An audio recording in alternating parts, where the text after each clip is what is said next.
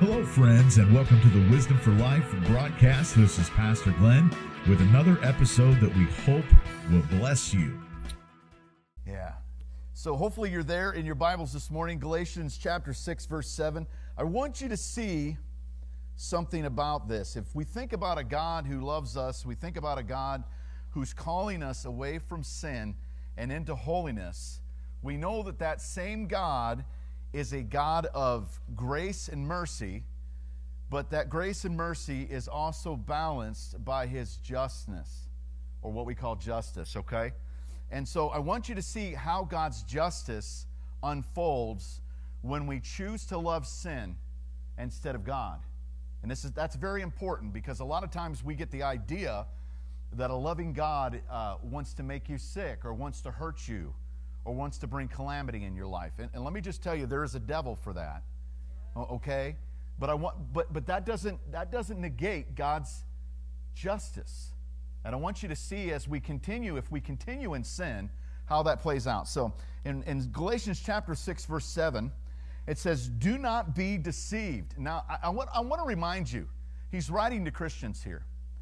And, and we, we, need to, we need to make a transition as we study this particular text hermeneutically. We need to get the exegesis right. He's writing to Christians, and he's telling Christians don't be deceived. He's not writing to the world. So if you're here today and you think just because you're saved, it doesn't mean you uh, you're it doesn't mean somehow you're immune to deception. Deception is possible. Okay? Not only possible, but it's probable. Okay? Do not be deceived. God cannot be mocked.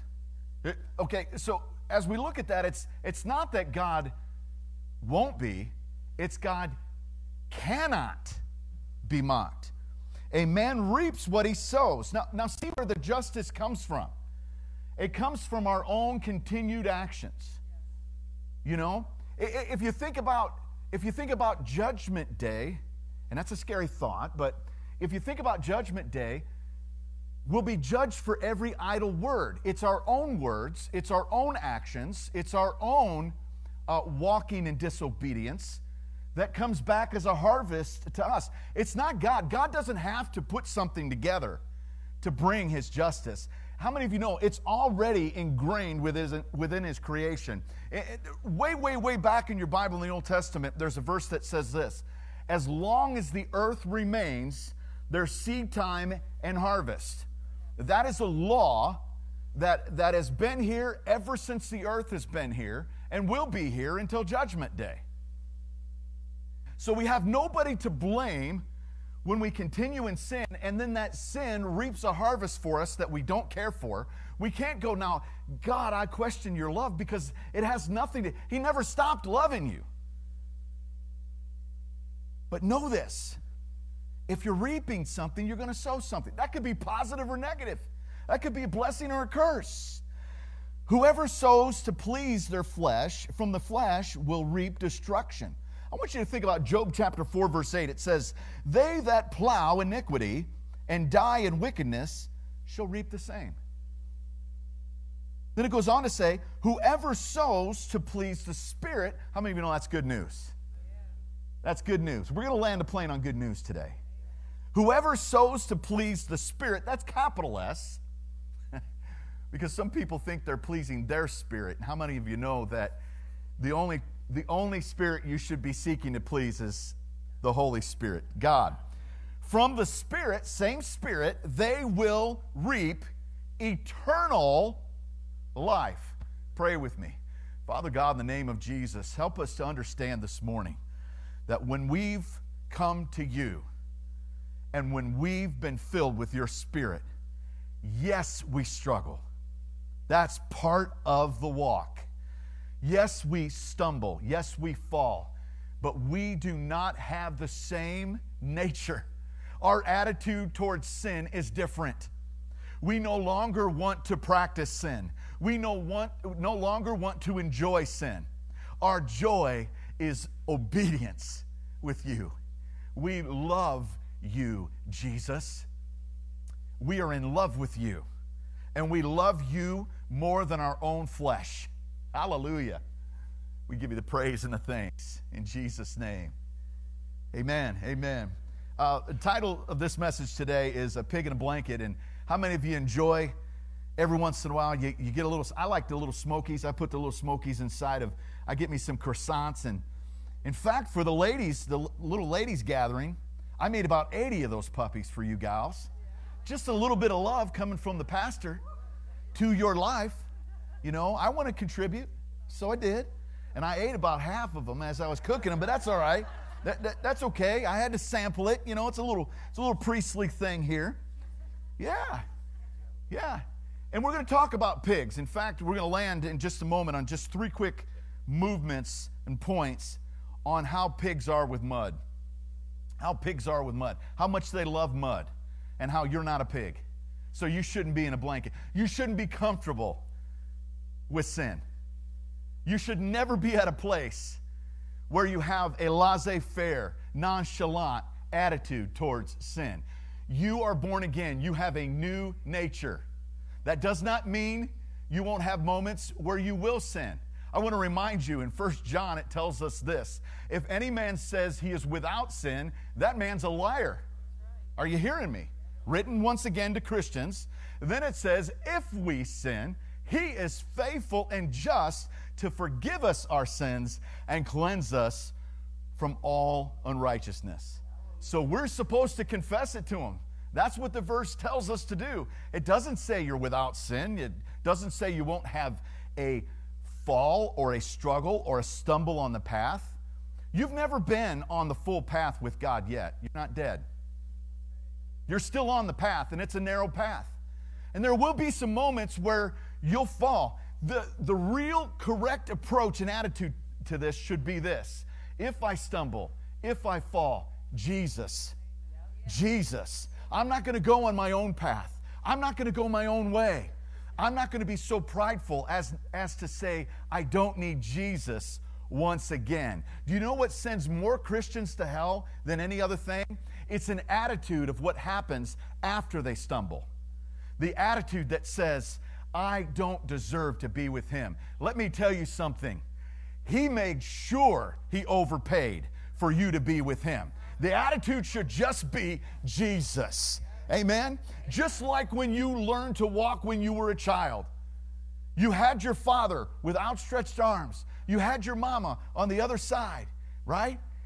And your mama didn't want to let you go, but she did. And as you took a couple steps, you began to fall. And what did your father do? He caught you. He caught you. You fell a lot when you learned to walk.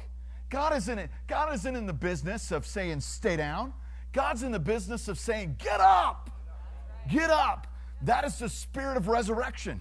In fact, that word in the New Testament, resurrection, means to get up. Last week we talked about, though a righteous man, who? A righteous man falls seven times, he gets up. It's all in the attitude of humility that says, Yes, I know I've stumbled. Yes, I've fallen, but I've got God with me, and God pick me up. Pick me up again. And then that attitude goes one step further. It says, God, I don't like that place anymore. In fact, I'm not comfortable with it. In fact, I don't enjoy it. Let me flip this pancake and say it to you this way Can you sin? You may. You might. Will you enjoy it? Not as a believer. That's not your nature. If, if you are at a place where you're enjoying sin in your life, let me pray for you. Let me pray for you. You're not going to hear this preached often. The word sin, the word heaven, the word hell, the word walking with Christ in righteousness, the word holiness is almost stricken from the vernacular and the culture of pulpits in America today. But I want to tell you the truth. I want you to go to heaven. I want to go to heaven. I want to be with Him. You say, Pastor, I believe in once saved, always saved. Let me help you with that. Let, let me help you with that greasy stuff. Now, now, now, now, hold on a minute. There isn't anything you could have done that have gotten you saved. Hello? There isn't anything you can do now to keep you saved. But you can walk away. You can walk away. Let me remind you this is written to Christians. If it was written to Christians, then that means it's a warning. If Paul, writing to the church, churches in Galatia, said, Watch out, boys and girls, right? If, listen, God won't be mocked. Whatsoever you sow, you'll reap.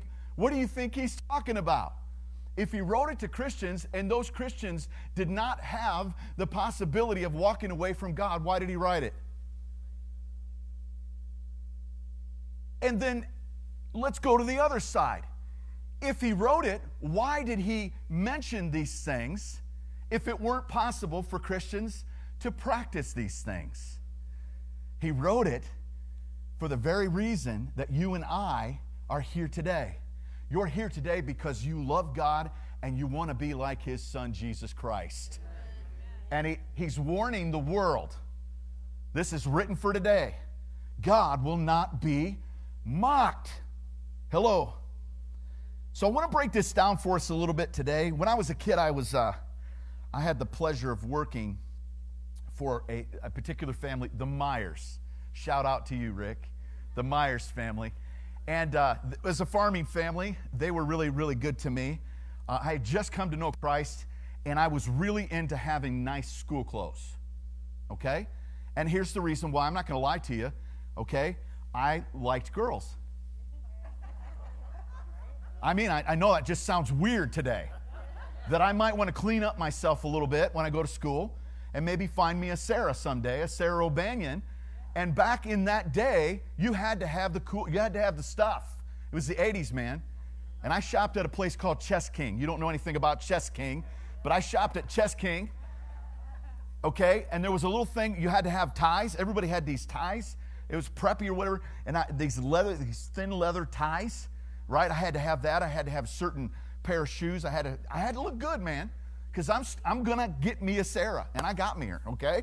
So I worked for the Myers, and, and all I did for the Myers was work with pigs. And I learned a lot from pigs. I learned a lot. My job was to build pig feeders. And so I built these pig feeders, and in the meantime, I was supposed to feed them. I was supposed to make sure that they stayed in their pen. They did atrocious things to each other, kind of like pastor in a church. I'm serious. I mean, if, if you were if you were a little piggy and this one didn't go to the market, come on, and, and, and you had a limp or you had a bum leg or whatever else, those other pigs would just absolutely eat you alive. You'd never get to the trough, you'd never get any food. If you were down, you stayed down. Pigs are horrible to other pigs. And you think pigs would be on pigs' side, and it's like, they're not. They're not. They would make sure that they beat you to the trough, they'd horn you out every single time. Another thing pigs would do is they would get in the mud. And, and, and listen, I know this is gross, but I need you to get the, there is a reason for the grossness. I'm not just doing it to gross you out, okay? But they get into the same mud that they went to the bathroom in. And they'd wallow in it. They would just, they would just, they would have a ball. They'd have the best time in the world. It'd be like the Buckeyes won every single week. It was just the best thing ever. And I would, I would watch these pigs. I'd be up at the top of some of these pig feeders and I'd be putting them together and I'd be looking down and I'm like, you guys are idiots. I just sit there, you know, I'm like, why do you like that mud so much? You just went potty in that. And you know, when they're, they're in it, big snouts, they got mud all over their snouts and all over their head and, oh, and wallowing in it. And I, you know, and I had these moments with God where God was like, you know, here's the deal. I'm up here and I want you to be with me, but that's how sometimes I see you loving the mud you're in. No, no, no. I mean, really, this is for me. I see the mud and you should have a certain attitude towards that mud. And instead of instead of saying I don't care for that, I hate that, and that's what needs to be preached today. Hate sin. Hate it. You do have the ability to hate something, and it's sin. Hate the enemy, hate sin. Love God. Love God with all your heart, with all your mind, and all your strength. That's the truth. And so what God showed me is, is there were times that I loved the mud, that I is, is disgusting and as diseased, and, and you know, things in there that would make me sick, things in there that would kill me. I enjoyed myself in it. The Bible does say that sin is pleasurable for a season, but then once that toxicity gets inside your spirit, man, it has an effect over time to bring death. The book of Romans tells us that. The wages of sin is death. And we think, yeah, that's a verse for lost people. That's a verse for found people. Have you can you mention a sin to me? And remember you're in the house of God. That brings life. It all brings death. There's nothing there long term that's going to bless you. It's always going to kill you. It's always going to destroy. It's always going to take you farther than you wish to go. And one time working with Mr. Myers, he told me a story because he was a godly man. His wife was a godly man. They were taking me to church and trying to minister to me. Did I miss something? Okay. Okay, I always do. All right. So they were taking me to church and I had this conversation with Mr. Myers, okay? And Mr. Myers is talking with me, I'm talking with him, and I'm like, hey, could you move me away from the pigs? I'm, t- I'm done. Is there any other job I could do that's no, you need to stay right there. He knew some things in my life that, you know, I needed to, work on with God. I need to wrestle with God about, okay? And so he left me there. Can I just tell you something I want to remind you from last God will allow you to continue to struggle in what you're struggling with until you learn that you cannot do it without his power. You cannot do it without his spirit. You will struggle to the point of failure just Watch this. Just like another guy in the Old Testament wrestled with the Lord until he walked away with a limp. Somebody knows who I'm talking about today. And when he walked away with the limp, then God said, You're Israel. Then God said, You're a prince. It was in his weakness that the transformation came. It wasn't in this ability to conquer it himself. And I know that's where we're all at. That's the life I live. That's the life you live. So he started telling me this story, and here's how it goes. He said, You know, one day there was a farmer, and this farmer had a rain. A rain came, it was just a deluge. And where the pigs were at and where the sheep were at were near each other. And there was a huge mud pit. And some of the animals that were in the pit and in the mud, he could no longer tell whether they were sheep Come on. Or whether they were pigs. So this farmer calls the doctor and he says, Doc, I, I, I need to know what do I have? Because I, I got a, I've got a problem here. I don't know what, what's peeking back through these little eyes, beady little eyes, is coming out of mud, and I can't tell what's in that mud anymore. And the veterinarian said, Well, tell me, how long have they been in the mud? Come on, is anybody with me? How long have they been in the mud? He said, Well, Doc, it's been about two, two, three weeks now. It's been a bad rain, it's been muddy. And really, really, what do they sound like in the mud? How long have they been there? And what do they sound like there? He said, Well, Doc, you know, they're making all kinds of noises. Well, here's what I want you to do. And just remember, this is a story. I always have to put out a little bit of a disclaimer because I have some people who say, You lie with your stories. This is a story, okay? Okay, good. So, yeah. So, Doc says, "Hey, go talk to them and see how the see how they're doing. See who they are. So go out and ask him. And they go out and the doc goes out and asks and there's all kinds of animals in the mud and they say, "Well, we're sheep. We're sheep." And that should be bad, but you know, we'll leave that alone, okay? That that's that should be. And, yeah, the joke is bad. So he comes back to the vet. He says, Hey, I went out. They've been in the mud for three weeks. They're making noises in the mud like they enjoy it. And they even told me they are sheep. And you know what the vet says? They're all pigs. They're all pigs. And let me tell you, sir, why? Because if they love the mud, they're pigs. No matter what they call themselves, No matter what they say they are, they're enjoying it. And I want to tell you not only the evidence of you having the Spirit of God in your life is a struggle, but the other evidence is this you will not love sin. Because you're not a pig. And you're definitely not comfortable with it. Ooh. All right, all right. So, how do we know the difference? Let me give you some points here, okay? Number one, a pig remains in the mud with no desire to leave. If that ever happens in your life, you're in a dangerous place. You listen to me. I love you. That's why I'm saying this ain't my job, man. I love this church. It's my church. I ain't doing this for a living. I'm serious. If you love the sin you're in and you're enjoying it, get on your knees. Am I telling you you won't have sin? You won't have a struggle? No, no, no, no, no. You will but you should not enjoy it. Your attitude and your identity towards it is this is not me. I'm sheep, not pig. Hello. Difference between a struggle with sin and a practice of sin is a routine, it becomes normative.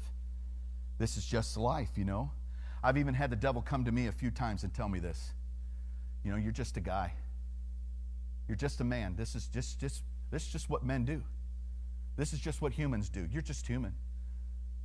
I'm not just human. I'm born again, made in the image of Jesus Christ, filled with the Spirit of God. The same Spirit that raised Christ from the dead lives in me. I'm not just, I got Him. And He's living in me, man. And He's alive. My faith in my God is not dead. And that should be evident. So when sin happens, I should be broken. I should have what's called godly sorrow. Where is that?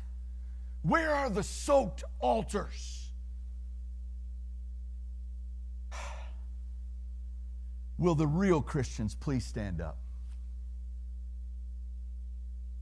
Uh, it's rhetorical.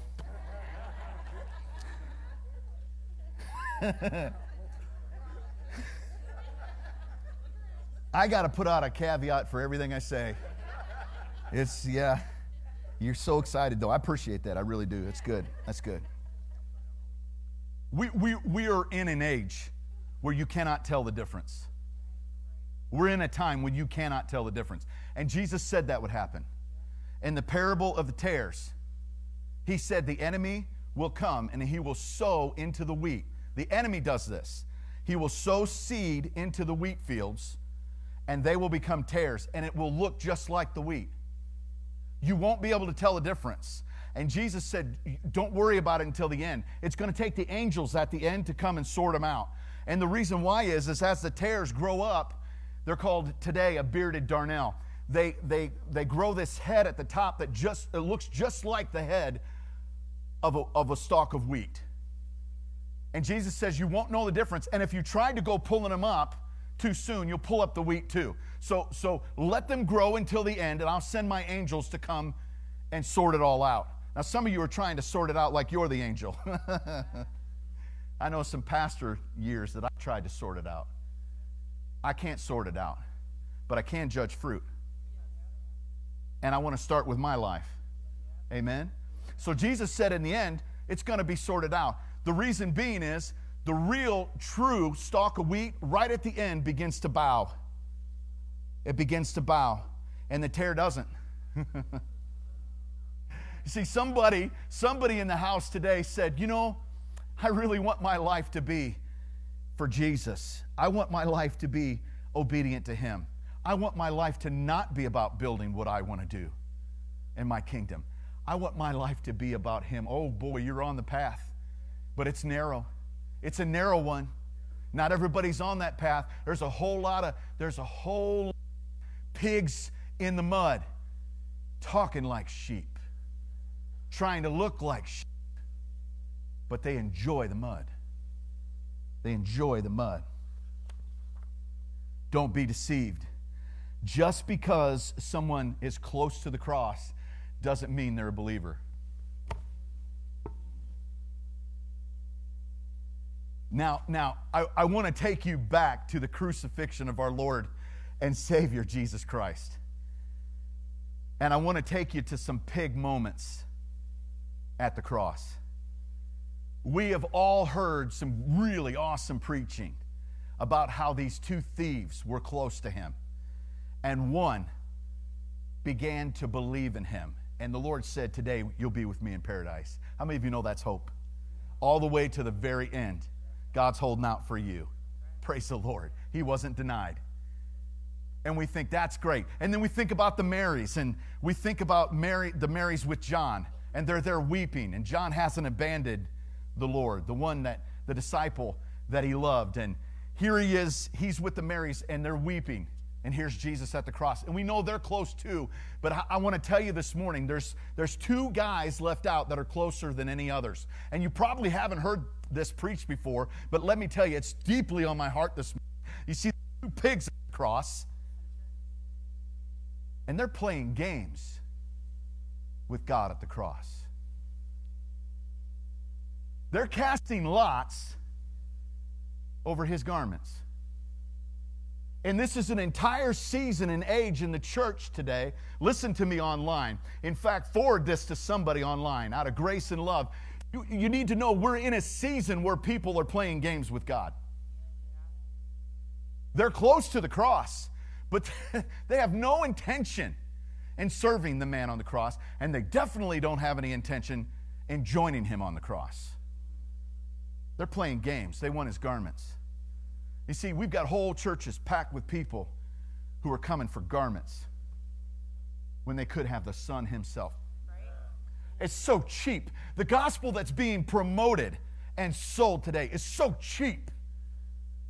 What happened at the cross was expensive and it was a beautiful love and it was a it was a moment where the greatest gift that God could have ever given was given in his son to us and yet two decided to be pigs and play games. Maybe I'll get his garments. Maybe I'll come to church because I need a new job. Maybe I'll come to church because my marriage isn't working out. Maybe I'll come to church because I think the struggle is how I'm doing at work or how I'm paying my bills or my car won't start. Yeah, God, you got my attention now. My car won't start. You know how ridiculous that sounds? Jesus didn't die for your car starting. Come on. Now, come on. I've heard whole series from pastors preached on recycling. Now come on. This is not this is not the struggle. The struggle is with you and yourself. Well, I'll come as long as there's a blessing in it. Listen, if all I ever get is Jesus himself, I am blessed.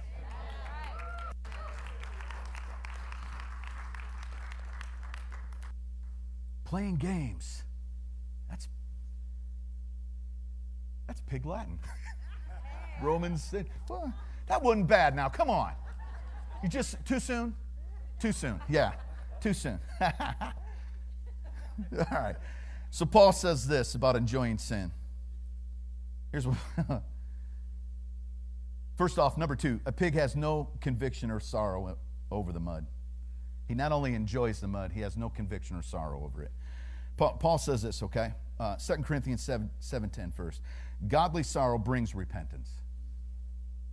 Something comes before something. Okay? And then Paul says in 1 Timothy chapter 4, verse 1, it says, The Spirit clearly says, in the latter days or in the last times, some will abandon their faith. Okay, you hyper Pentecostals? Come on. Okay, you hyper Calvinists?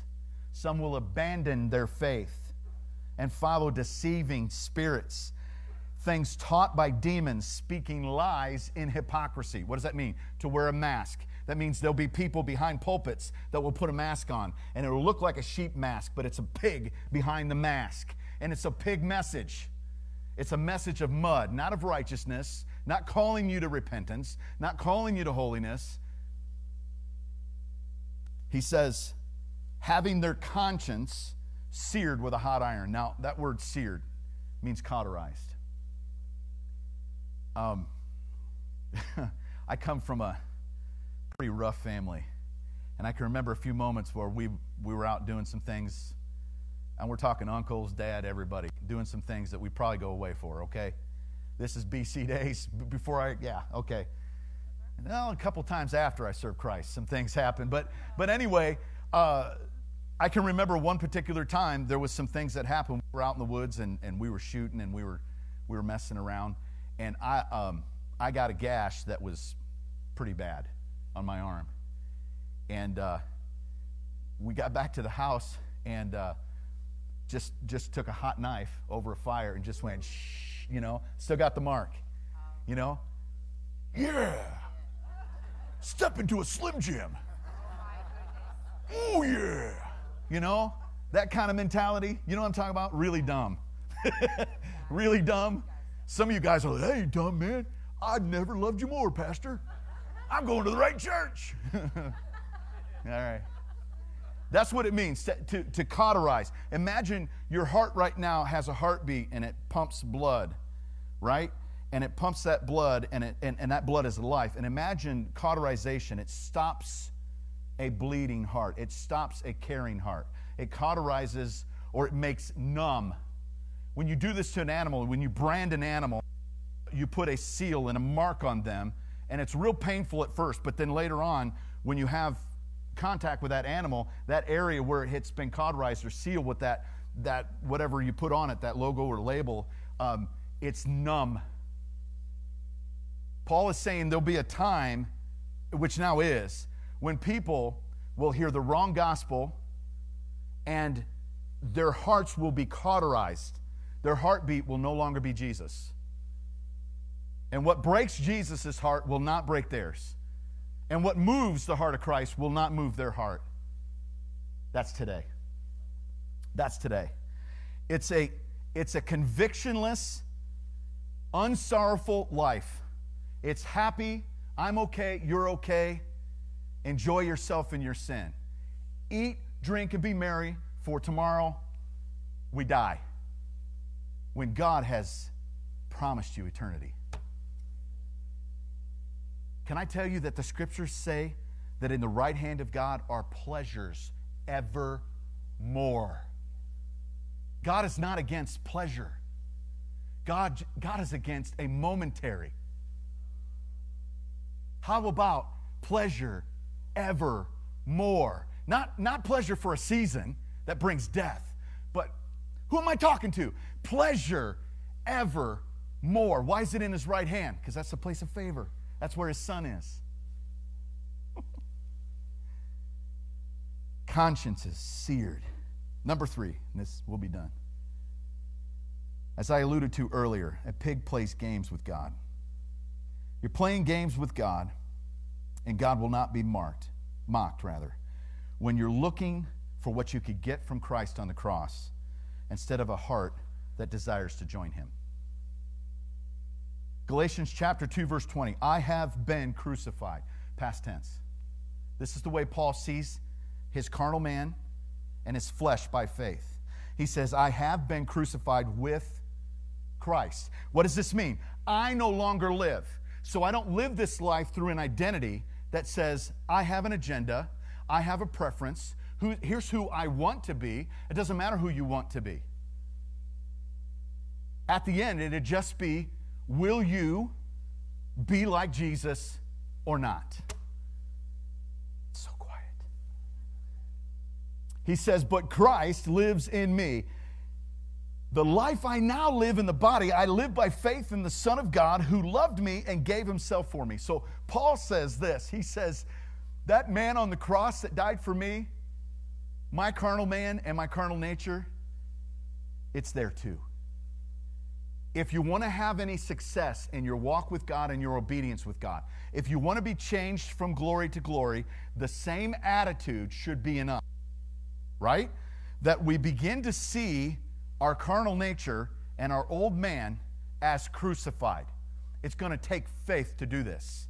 Because just like I said last week, it's a whole lot like Weekend at Bernie's okay? There's a dead guy that's in your life, and you just want to haul him all over the place and pretend he's alive, right? And lug him everywhere and pretend he's alive just so you can stay in his house for the weekend and entertain. I'm stretching the metaphor. But you get what I'm saying. There's a dead guy that you need to just let him be dead. And the attitude that you have in that will lead to righteousness. It starts with an attitude. The next step is an identity. And then next week, we'll talk about how God renews our mind in this. Next week, you don't want to miss. You don't want to miss. Is there any way that I can close? You know, normally I close in a way that. Uh, normally I close in a way that's just like, hey, we love you. I know you love me too. You know, Barney said that. Barney said that. You, you know the difference between good preaching and bad preaching? I'm going to tell you what it is. It's not what you think, it's not what the world says. You know what good preaching is? Good preaching will make you hate sin. Good, pre- good preaching will either make you hate sin or hate the message. Bad preaching will tickle your ears. I love you. You love me. That's true. That's true. That's very good. Um, I'm going to give you something for your notes. We'll, we'll talk about this in a couple of Sundays, though. In the New Testament, God never mentions his, his love for mankind aside from his son, Jesus Christ, on the cross. I'm going to say it again. Every time God is mentioning, mentioning his love for mankind, there's something about it in that verse that has to do with Jesus on the cross. Oh, I know one, Pastor, John 3:16. Really?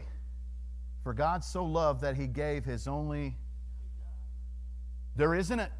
So don't think that you can obtain a love relationship with God without coming to the cross.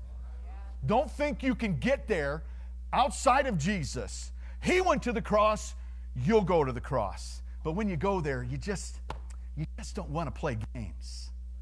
You don't want to play games. 1970 was the year I was born. And man, do I feel old. Because there are kids on Facebook, one in particular, that is not only a parent, but now becoming a grandparent. I don't even have grandkids yet. The kids I used to use, youth pastor, they're not only married, but they've had kids, and their kids are having kids. Now, you got to know that I youth pastored in my 20s, so, you know, I had a little bit of a head start there. I grew up with some of the kids I youth pastored. But 1970 was a weird time. You know, we didn't have these really cool uh, helicopter parents whenever these Karens, and we didn't have these like soft soft helmets for everybody to wear. It was a really cool time. Um, not that you shouldn't wear your seatbelt, but we had those grocery getters and we lay up in the sides and face backwards the other way. And, you know, if there'd be an accident, we'd just go flying. It would, you know, not something that I'm proud of, but that would happen. Um, we'd get on the swings, the big swings, and go as high as we possibly could, jump off. Kids never do, don't ever do that, man, okay? You know, because I got a bum knee today, probably for that reason. Uh, we just didn't, life was different. It wasn't safe. Everything wasn't about safe, you know? And, and, and today, everything's about safe. And you know, you can get yourself in such a safe place that you never take the risk of living your life for Jesus Christ and being real for Jesus. And so you can safe your way all the way to hell. And, and, and I'm not here to tell you don't, don't be a safe parent. Don't, don't get me wrong, okay? But I am going to say one, I'm going to pick on one thing because this is, there's nothing you can do about it. You're stuck. You're here. Every once in a while, if I give your kid candy, hush. Hush. I don't have any grandkids yet. Okay? Now, when I get a grandkid, then we'll, we'll, we'll work that out. But every once in a while, I, get, I just want to see their face, man. You know?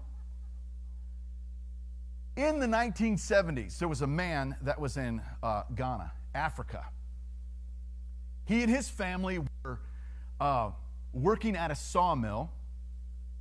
And at this sawmill, they would take the scraps and they would sit down with their children and they would teach their children proper decision making by taking blocks and stacking them on top of each other. And the whole idea was every decision is connected to another decision. Now, the Swahili word for this is kajenga. It means to build.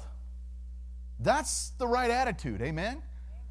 Christ and His Spirit is building you up. And you are a spiritual house together that can withstand any storm that can happen in this world. Let me just tell you if your life is built on the rock of Jesus Christ, all hell could break loose in this earth, and you are gonna make it. I'm telling you. You're gonna make it because you're built by the master builder, Jesus Christ. Give him some praise. Come on. So they, uh, they invented this game called Kajenga, but um, when it got to the United States and when it got sold, this, this, this British family sold it and they made some money. When it got to the United States, they didn't call it that, they just called it Jenga. They just call it Jenga. You know, they dropped the Swahili part. Now, if you look up Jenga in your dictionary, the English word Jenga does not mean to build up, it means fool. It means fool or foolish. Now, that wasn't the intent of the people who put out the game. That wasn't uh, the idea, okay? It was still to build up. But funny, when it got to the United States, they played the game differently. It wasn't about stacking blocks in such a way as you could build your, yourself up and build a structure that could withstand anything. It was about how many times you could pull a block and take it away and the structure still remain. This is the attitude of some Christians today. They're playing Jenga, and it's foolish. They're, they're, they're saying things like, I know if there's just a day or two that I don't pray. Now, wait a minute. This isn't how you actually stack these blocks. We let the kids put together. Right, buddy? You did this to me. Uh, I got a feeling if I just take one, the whole thing's going ba boom, you know. But we've got an attitude in our culture today that, you know, if it's just one day that I don't talk to the Lord, or there's just one day when I don't consult His Word, if there's just one day, you know, I can miss church for an entire couple months. Pastor knows I work hard. Hey, man, I'm so glad you got a job. Trust me, that's a good thing. There's a whole lot of people ain't working at all. And I like to eat. And if a man don't work, he don't eat. So go to work. I ain't so worried about that. But let me ask you, are you playing Jenga? Are you playing Jenga? Are you saying, you know, I know I could pull at least three or four of these out and this, uh, this thing will stay up? Because, you know, I, I, know, I know where the I know where the limit is. I know where it's at. I know I can just, I know I can pull out at least three or four of these things. I know I can live just a, I can dip my toe in the world just a little. I know I'll, I'll be okay because I know how the game is played. And you're talking about your eternal life, man, and your kids. And, you know, I know I could just pull out a little bit of prayer. It worked. You're a genius, buddy.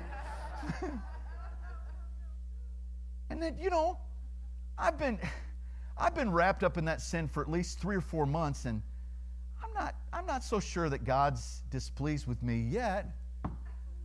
Whew, my heart's beating.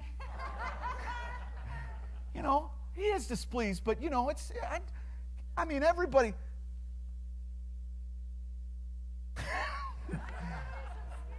everybody has their moments in the world, you know. I you are a genius, dude. I mean, I, I thought this thing was going to go. Now I need it to go. or it's not going to work. You want to come up and help me? Come on up here. Yeah. You, you wouldn't mind pastoring or preaching someday, would you? Yeah, that's what I said. Look at where I'm at. so you get to pull the next one out or so. It, you know, it, it, it's no big deal if, if, if, you know, if my brother sins against me, I don't have to forgive him, you know. God's going to be okay with that. I'm going to I'm going to be bitter at him for a little while. I know how the game is I know how the game is played. Good job, man. It took a hero. Good job. In closing, every one of these to God is important. Every one. And when you see it the way that he sees it, then the feeling you had as we were pulling blocks out should be the feeling you have about sin. And that's all that's required is that you live like sheep, not like pigs. Doesn't mean you won't have moments. Hey, even sheep get stuff in their fur.